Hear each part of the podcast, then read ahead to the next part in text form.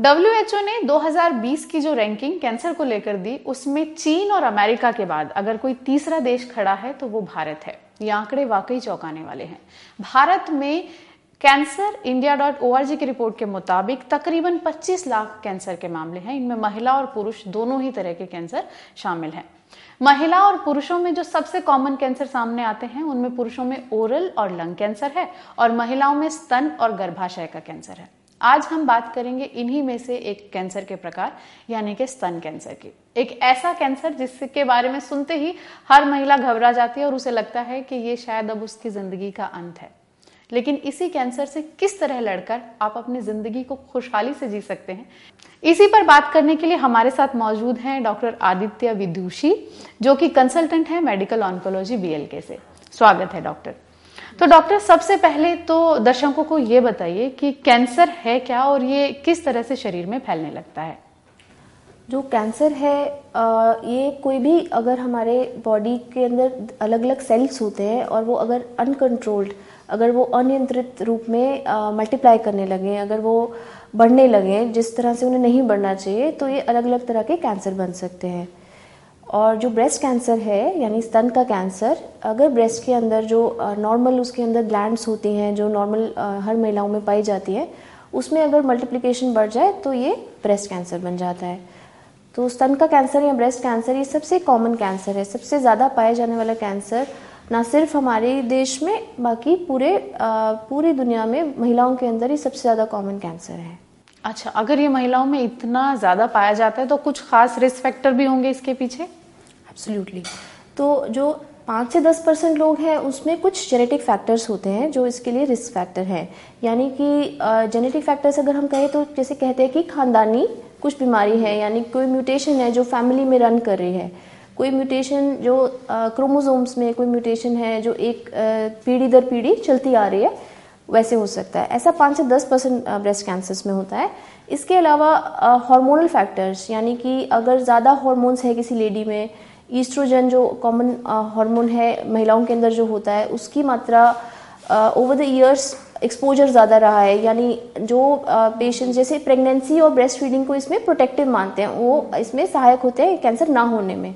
जो लेडीज़ को बेबीज़ नहीं है या फिर लेट हुए हैं या मीनोपॉज लेट हुआ है ब्रेस्ट फीडिंग नहीं करी है ये सारे रिस्क फैक्टर्स बन जाते हैं इस बीमारी के लिए। इसके अलावा कुछ अनकॉमन फैक्टर्स ये कभी रेडिएशन थेरेपी हुई है किसी लेडी की वो एक कारण हो सकता है। स्मोकिंग एल्कोहल का भी थोड़ा सा कंट्रीब्यूशन इसमें रहता है। फ़िज़िकल इनएक्टिविटी होना ओवरवेट होना ये भी छोटे छोटे रिस्क फैक्टर्स इसके लिए हैं। तो कोई ये कैसे समझे कि वो ब्रेस्ट कैंसर की तरफ़ बढ़ रहे हैं? ब्रेस्ट कैंसर के शुरुआती लक्षण क्या हो सकते हैं? सो so, शुरुआती लक्षण इसमें आ, सबसे कॉमन है कि आ, छाती में कोई गांठ ब्रेस्ट में कोई गांठ की तरह महसूस हो सकता है। कोई ये ज़रूरी नहीं है कि इसमें कोई दर्द हो। ज़्यादातर केसेस में शुरुआत में ये एक पेनलेस लंप होता है बिना पेन का ही लंप होता है। तो आ, एक गांठ की तरह महसूस हो सकता है। ब्रेस्ट के अंदर कोई चेंज है कोई आ, आ, शेप में चेंज है या उसके आकार में कोई चेंज है निपल्स में से कोई डिस्चार्ज आ रहा है किसी भी तरह का एबनॉर्मल डिस्चार्ज या मिल्क जैसा डिस्चार्ज या कोई भी डिस्चार्ज जो होना नहीं चाहिए, वो एक लक्षण हो सकता है। ना सिर्फ़ छाती में गांठ ही कभी कभी बगल में भी गांठ के रूप में आ सकता है। तो ये इसके कॉमन लक्षण है। ठीक है। तो महिलाओं को ये नहीं पता होता, क्योंकि जब आप सेल्फ एग्जामिन करते हैं तो कई तरह की गांठें आपको महसूस होती हैं अपने स्तनों में। तो कोई महिला ये कैसे समझे कि ये जो गांठ है, ये थोड़ी अलग है, ये कैंसर की हो सकती है और मुझे डॉक्टर के पास जाना चाहिए? सबसे पहले तो इसमें ये ज़रूरी है कि एक सेल्फ ब्रेस्ट अवेयरनेस कहते हैं, यानी कि अपनी ब्रेस्ट के बारे में अवेयरनेस होना चाहिए। तो जो लेडीज़ को यंग एज से ही हम इनक्रेज करते हैं, जो स्क्रीनिंग गाइडलाइंस है, वो कहते हैं कि 18 साल की उम्र से ये शुरू करना चाहिए। और रेगुलर उनको अपना नॉर्मल ब्रेस्ट का फील कैसा है, सारे ब्रेस्ट का फील थोड़ा थोड़ा डिफरेंट रहता है। कई छोटे छोटे चेंजेस होते हैं जो कैंसरस नहीं भी हो सकते।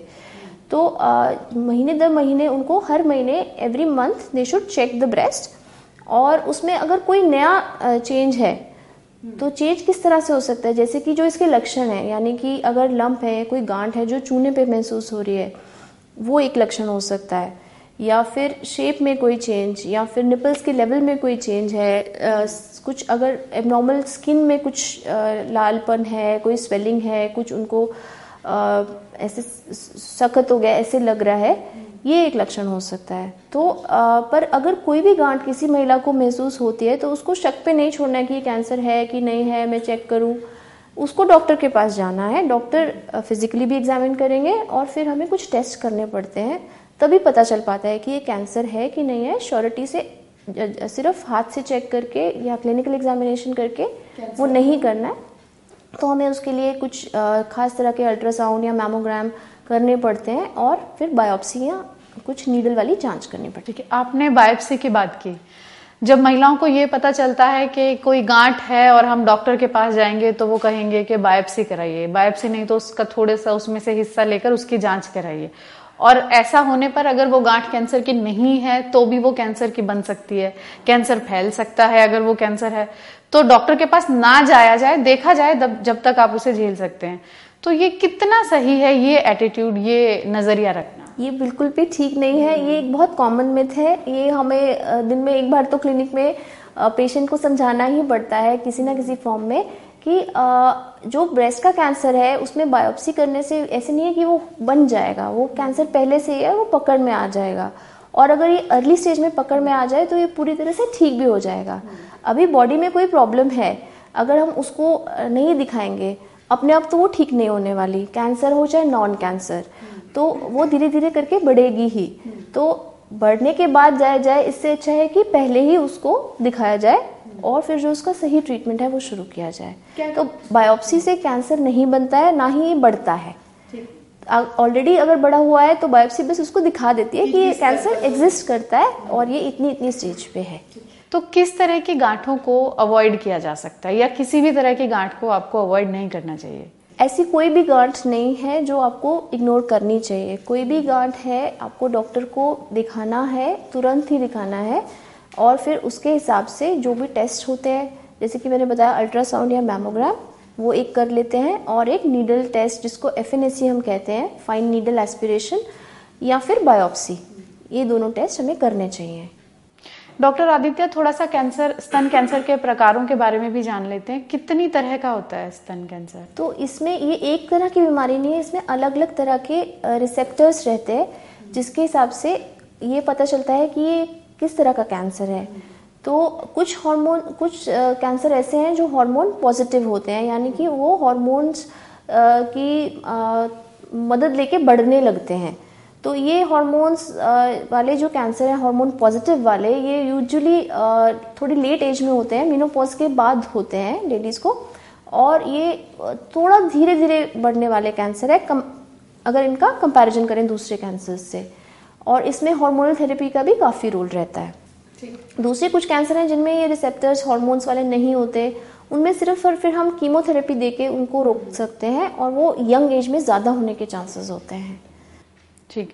आपने बात की हार्मोन पॉजिटिव कैंसर टाइप की।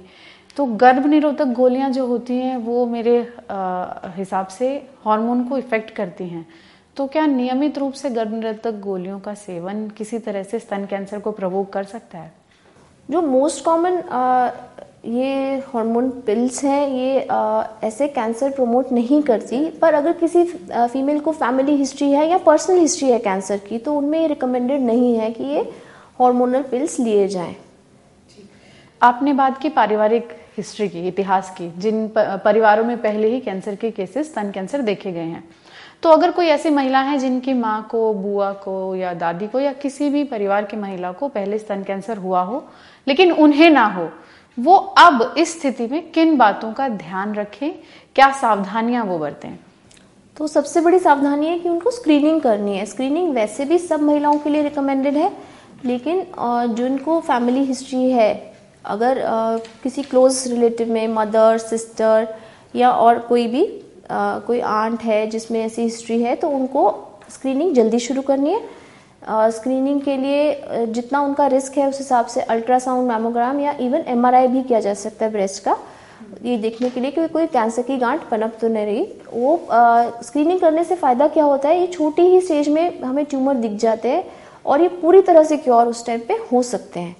तो ये उनको एक सावधानी बरतनी है। इसके अलावा एक जेनेटिक टेस्टिंग होती है जो कि ब्लड से या फिर ट्यूमर से करी जाती है।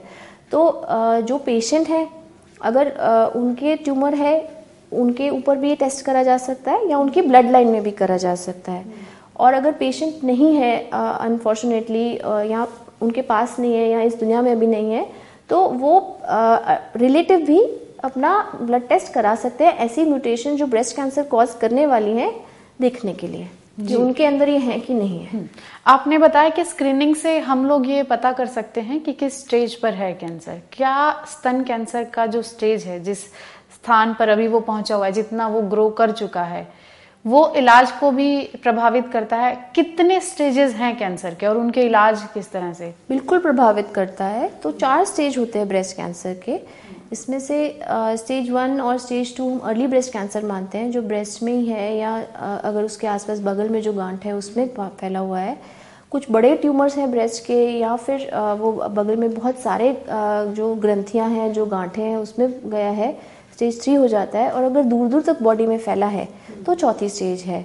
तो पहली, दूसरी स्टेज में ज़्यादातर सर्जरी हो सकती है, उसके बाद अगर हार्मोनल ट्रीटमेंट या कीमोथेरेपी हो सकती है जो एडवांस स्टेज होती है, उसमें पहले हम ये ट्रीटमेंट कीमोथेरेपी करते हैं, फिर हम सर्जरी कर सकते हैं और फिर आगे का ट्रीटमेंट हॉर्मोन्स के रूप में अगर हॉर्मोन्स रिक्वायर्ड है तो कर सकते हैं। चौथी स्टेज में अनफॉर्चुनेटली तब सर्जरी करके इसको जड़ से नहीं मिटाया जा सकता, लेकिन फिर भी अभी काफ़ी तरक्की की है मेडिकल साइंस ने इस फ़ील्ड में भी और हालाँकि ये पूरी तरह से क्योर नहीं हो सकता, पर काफ़ी हद तक इसको कंट्रोल किया जा सकता है कुछ टाइम के लिए। जी, ये मेरा अगला सवाल था जिसका जवाब आपने अभी अभी दिया कि इलाज के लिए क्या एडवांस सुविधाएँ अभी उपलब्ध हैं। एक सवाल है इसी से जुड़ा हुआ कि क्या ब्रेस्ट कैंसर स्तन कैंसर को बिना ऑपरेशन के भी ठीक किया जा सकता है? तो ऐसे में जिस स्टेज पे सर्जरी हो सकती है, यानी कि stage one two and three उसमें सर्जरी करना रिकमेंडेड है। ये पेशेंट के लिए सबसे अच्छा है। पर इसमें ये ज़रूरी नहीं है कि पूरा ही ब्रेस्ट निकाला जाए नंबर वन तो ब्रेस्ट कंजर्वेशन सर्जरी होती है, जिसमें कि सिर्फ़ ट्यूमर निकाला जाए या जो अंश और हैं, वो निकालें और टेस्ट करें तो उसमें सेव कर सकते हैं। पूरा ब्रेस्ट निकालना फिर ज़रूरी नहीं रहता। उसके बाद उसको रेडिएशन दे के कंप्लीट कर सकते हैं ट्रीटमेंट दूसरी चीज़, अगर कैंसर में ऐसा फीचर्स हैं कि उसको ब्रेस्ट कंजर्वेशन नहीं तो पूरा ही ब्रेस्ट निकालना है तो उसका रिकंस्ट्रक्शन भी हो जाता है इम्प्लांट्स की मदद से या पेशेंट के अपने टिश्यू से तो उसको रिकंस्ट्रक्शन ब्रेस्ट रिकंस्ट्रक्शन की भी बहुत एडवांस टेक्निक्स आ गई हैं और बिल्कुल नॉर्मल ब्रेस्ट के जैसे लगते हैं। लगते हैं। हम्म।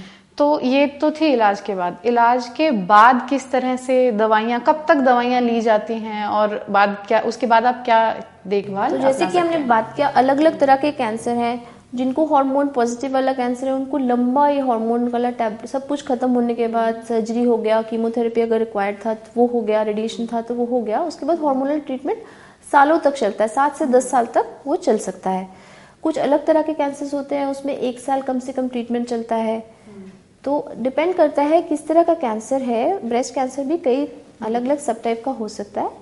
तो जिस तरह का है, उस हिसाब से अगर हार्मोन पॉजिटिव है तो लंबा हार्मोनल ट्रीटमेंट चलता है। अगर कोई ट्रीटमेंट नहीं भी चल रहा है तो भी पेशेंट्स को हम फॉलोअप पे रखते हैं, यानी कि उन्हें बार बार बीच में दिखाने के लिए आना है। शुरू में ये फॉलोअप दो से तीन महीने के लिए होता है, उसमें हम पेशेंट को क्लिनिकली चेक करते हैं। रेगुलर इंटरवल्स में उनका मैमोग्राम करते हैं। पेट स्कैन अगर पूरी बॉडी का कोई स्कैन रिक्वायर्ड है तो वो करते हैं। और जैसे जैसे टाइम बढ़ता जाता है, ये फ्रीक्वेंसी जैसे शुरू में एक साल के लिए हम दो से तीन महीने पे बुलाते रहते हैं, फिर धीरे धीरे चार से छः महीने के अंतराल पे बुलाते हैं। ऐसे करके उनको फॉलोअप काफ़ी लंबे टाइम तक करना पड़ता है। आपने एक बात कही कैंसर के कार, कारणों में कि कारक एक रेडिएशन भी एक कारण हो सकता है। आपको पहले कोई और कैंसर था रेडिएशन थेरेपी ली गई और आप ठीक हुए। आप अभी आप ठीक हैं। क्या ये किसी तरह से स्तन के कैंसर का खतरा बढ़ा सकता है? ये जो यंग एज में किसी कुछ खास तरह के कैंसर होते हैं लिम्फोमास कहते हैं उनको तो ज़्यादातर उन पेशेंट्स को ऐसे एरिया में रेडिएशन दी जाती है जो ब्रेस्ट के एरिया में तो उसमें ये सेकेंडरी कैंसर पनप सकते हैं। तो उनके लिए जैसे उन कैंसर्स के लिए भी हम फॉलोअप रखते हैं। तो कैंसर का फॉलोअप ना सिर्फ़ कैंसर ये वापस आ रहा है ये वाला कोई दूसरा कैंसर तो नहीं तो हो रहा। उसके लिए भी है। और जो थेरेपी से रिलेटेड हम एक्सपेक्ट करते हैं साइड इफ़ेक्ट उससे कोई पेशेंट्स को प्रॉब्लम तो नहीं आ रही। फ्यूचर में उनके अगर किसी को यंग एज में है या किसी भी एज में फ्यूचर में कोई ऐसे साइड इफेक्ट्स तो नहीं हो रहे वो सब चीज़ें देखने के लिए फॉलोअप बना रहता है। स्तन कैंसर दोबारा कितने प्रतिशत मामलों में आता है और दोबारा वो ना आए इसके लिए क्या किया जाता है? ये पूरी तरह से स्टेज पे निर्भर करता है। तो अर्ली स्टेजेस में आने के चांसेस पाँच से दस परसेंट होते हैं। अगर एडवांस स्टेज है तो उसमें तीस से चालीस परसेंट तक हो सकता है। ये हार्मोन रिसेप्टर पॉजिटिव है कि नहीं उस पर भी डिपेंड करता है। और ना आने के लिए जो सारा हम सर्जरी करने के बाद chemotherapy radiation therapy hormonal therapy उसी के लिए की जाती है कि ना आए। लेकिन फिर भी अनफॉर्चुनेटली कुछ परसेंटेज में ये वापस आ सकता है। तो उसी लिए फॉलोअप में हम चेकअप करते हैं। क्लिनिकली भी चेकअप करते हैं। उसको जांचें भी करके देखते हैं कि आ तो नहीं रहा है। ठीक। अब क्योंकि कैंसर, जो स्तन कैंसर है, वो हम जिन पर बात कर रहे हैं, वो महिलाएँ हैं। महिलाओं को हम हार्मोनल थेरेपी भी दे रहे हैं रेडिएशन भी दे रहे हैं, और महिलाओं को गर्भ धारण भी करना होता है। तो स्तन कैंसर अगर कम उम्र में आया है, या इस उम्र में है उनकी, जब उन्हें आगे परिवार भी बढ़ाना है तो क्या उसके बाद गर्भधारण आसान होता है, या मुश्किल होता है, या असंभव होता है? या अगर संभावनाएँ हैं तो क्या, किस तरह के रास्ते वहाँ पर मौजूद हैं? तो जब भी ऐसे एज ग्रुप की चाइल्ड बेयरिंग एज ग्रुप की लेडीज़ हमारे पास आती हैं बीमारी के साथ तो सबसे पहला हम ये सवाल पूछते हैं उनसे कि आपकी फैमिली कंप्लीट है कि नहीं? बच्चे कितने हैं? आगे और बच्चे चाहते हैं कि नहीं? तो अगर कोई लेडी है जिनका अभी फैमिली कंप्लीट नहीं है आगे और वो चाहते हैं कि फ्यूचर में प्रेगनेंसी प्लान करें तो इसके लिए कुछ फर्टिलिटी प्रिजर्वेशन यानी कि जैसे कि इन इन विट्रो फर्टिलाइजेशन में फर्टिलिटी के लिए ओवम रिट्रीव करते हैं, उसको सेव कर सकते हैं, वो सारे टेक्निक्स अभी काफ़ी एडवांस हो गए हैं अदरवाइज़ भी ये यूज़ किए जा रहे हैं अभी मेडिकल वर्ल्ड में, और ऐसे पेशेंट्स को हम ऑफ़र करते हैं तो अगर वो चाहे तो वो अपना ओवम प्रिजर्व करके रख सकते हैं, उसको क्रायो प्रिजर्व करके and at a future date फिर उसको यूज़ कर सकते हैं। और नॉर्मली ये ये इसके ऊपर भी काफ़ी स्टडी हुई है तो अगर एक पेशेंट का ट्रीटमेंट कंप्लीट हो गया है एक से दो साल उसने अपना फॉलोअप रखा, जो हार्मोनल ट्रीटमेंट था। तो ये इसके ऊपर बहुत लार्ज स्केल स्टडीज़ भी हुए हैं, ये देखने के लिए कि अगर दो साल के बाद या कुछ स्पेसिफिक इंटरवल के बाद हम उसको इंटरप्ट करें, यानी कि उसको प्रेगनेंसी के लिए हम अलाउ कर दें तो प्रेगनेंसी के लिए ब्रेस्ट फीडिंग के लिए एक दो साल तक वो पेशेंट को हम दे सकते हैं और फिर से वो अपना ट्रीटमेंट रिस्टार्ट कर सकते हैं। और ऐसे में बच्चे पे कोई ऐसा एडवर्स इफ़ेक्ट नहीं पाया गया है। डेफिनेटली कुछ लेडीज़ को प्रेग्नेंट होने में परेशानियाँ हो सकती हैं। ये उनकी अपनी एज पे भी डिपेंड करता है उस टाइम पे। तो स्तन कैंसर के बाद अगर आप गर्भवती होती हैं और माँ बनती हैं तो आपने बताया ब्रेस्ट फीडिंग यानी कि स्तनपान। स्तनपान कराने में किस तरह की परेशानियाँ आ सकती हैं? आ, तो ऐसे में आ, एक तो अगर कीमोथेरेपी या फिर कोई थेरेपी चल रही है तो ब्रेस्ट फीडिंग पूरी तरह से उसमें मनाही है क्योंकि वो बच्चे पे साइड इफ़ेक्ट कर सकती है। अगर पेशेंट ने अपना ट्रीटमेंट काफ़ी लंबे टाइम तक ले लिया है, बीमारी अभी कंट्रोल में है और उसको एक प्लांट फॉर्म में वो प्रेग्नेंट होती हैं और फिर उसके बाद बेबी होता है तो वो ब्रेस्ट फीडिंग उनके लिए एक तो अलाउड है। और अनफॉर्चुनेटली जहाँ से सर्जरी हुई है, कई बार संभव नहीं हो पाता है ब्रेस्ट फीडिंग कराना, लेकिन ऑपोजिट ब्रेस्ट से वो करा सकते हैं। ठीक है। तो महिलाएँ हैं सेंसिटिव बहुत होती हैं। और कोई ऐसी बीमारी आ जाए जिसके बारे में पहले से ही लोगों में डर फैला हो तो उन्हें लगने लगता है कि बस अब कैंसर हो गया तो अब अगर हम ठीक भी हो गए तो शायद तीन चार या पाँच साल ही रहेंगे। आप उनको किस तरह से उम्मीद देना चाहेंगे कि नहीं ज़िंदगी बाकी है बहुत कुछ अभी देखना है? नहीं तो आ, सबसे पहले तो अगर कोई प्रॉब्लम हमारे सामने आती है तो उसको सबसे पहले उसको फेस करना है उसको इग्नोर नहीं करना है क्योंकि वो प्रॉब्लम बढ़ती जाएगी। अगर आ, हम अपनी तरफ़ से कुछ एफर्ट नहीं करेंगे और अभी बहुत सर्जरी के रूप में कीमोथेरेपी के रूप में हार्मोनल ट्रीटमेंट के रूप में अभी काफ़ी तरक्की हुई है। हालाँकि अभी और तरक्की भी बाकी है। लेकिन डेफिनेटली हर स्टेज पे इस कैंसर में कुछ ना कुछ हम ट्रीटमेंट दे सकते हैं और काफ़ी अच्छे रिजल्ट्स अर्ली स्टेज में हमें मिलते हैं। तो ज़िंदगी काफ़ी होती है। ऐसा नहीं है कि ज़िंदगी छोटी हो जाती है।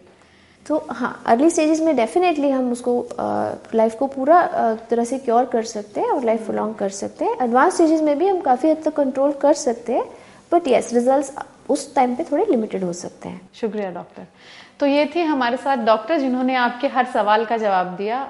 मुझे लगता है तकरीबन हर सवाल का जवाब दिया। अगर कुछ सवाल रहते हैं तो आप कमेंट बॉक्स में हमसे पूछ सकते हैं। ऐसे ही और इन्फॉर्मेटिव वीडियोस के साथ हम आपसे जल्दी ही फिर मिलेंगे। तब तक अपना ख्याल रखें, खुश रहें, तंदुरुस्त बने रहें और एनडीटीवी को देखते रहें।